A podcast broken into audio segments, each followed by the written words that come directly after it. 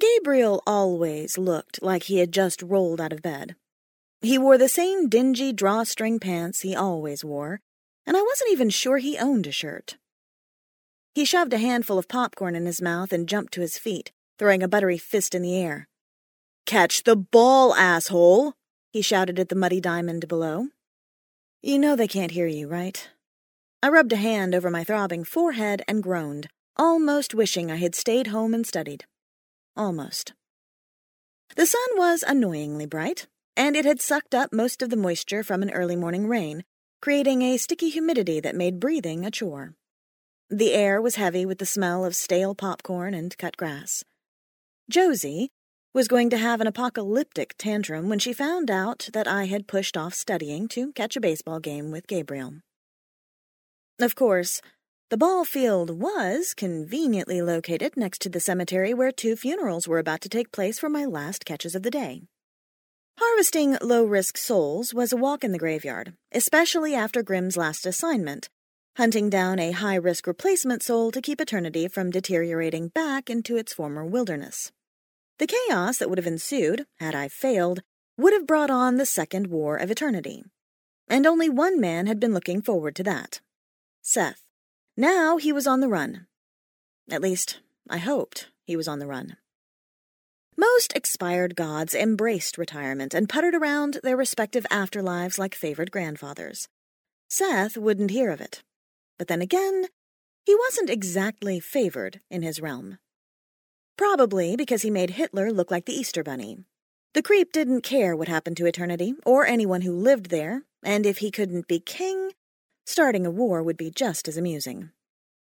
Ah, oh, how could you miss that? Gabriel shook his head, bouncing around his tangle of blonde curls. You're not worth the crusty peanuts between my toes. He grunted and plopped down next to me on the roof of the concession stand. He is human, Gabriel. Well, it shows, he said.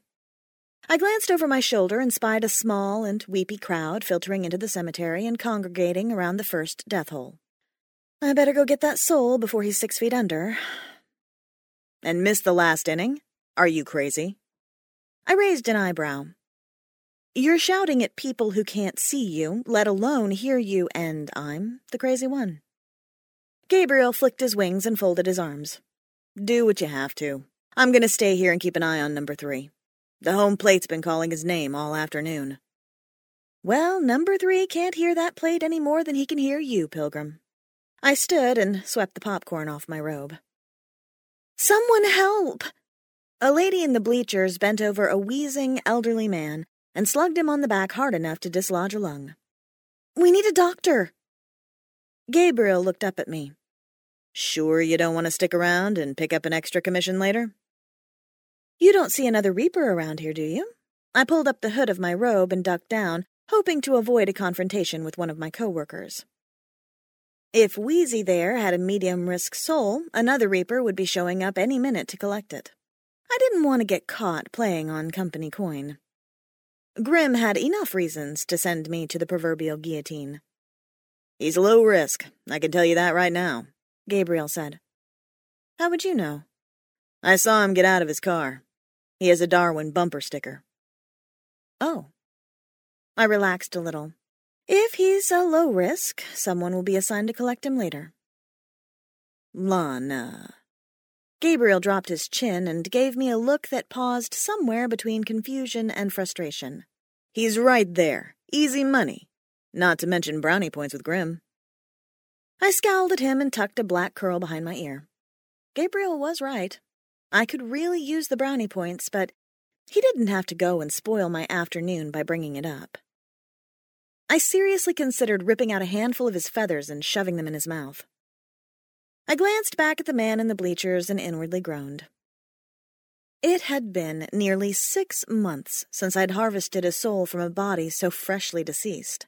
I liked my tidy routine, simply reaching in a coffin and caressing a body that's already been cleaned and dressed and positioned just right, and I hated, hated, hated heart attacks.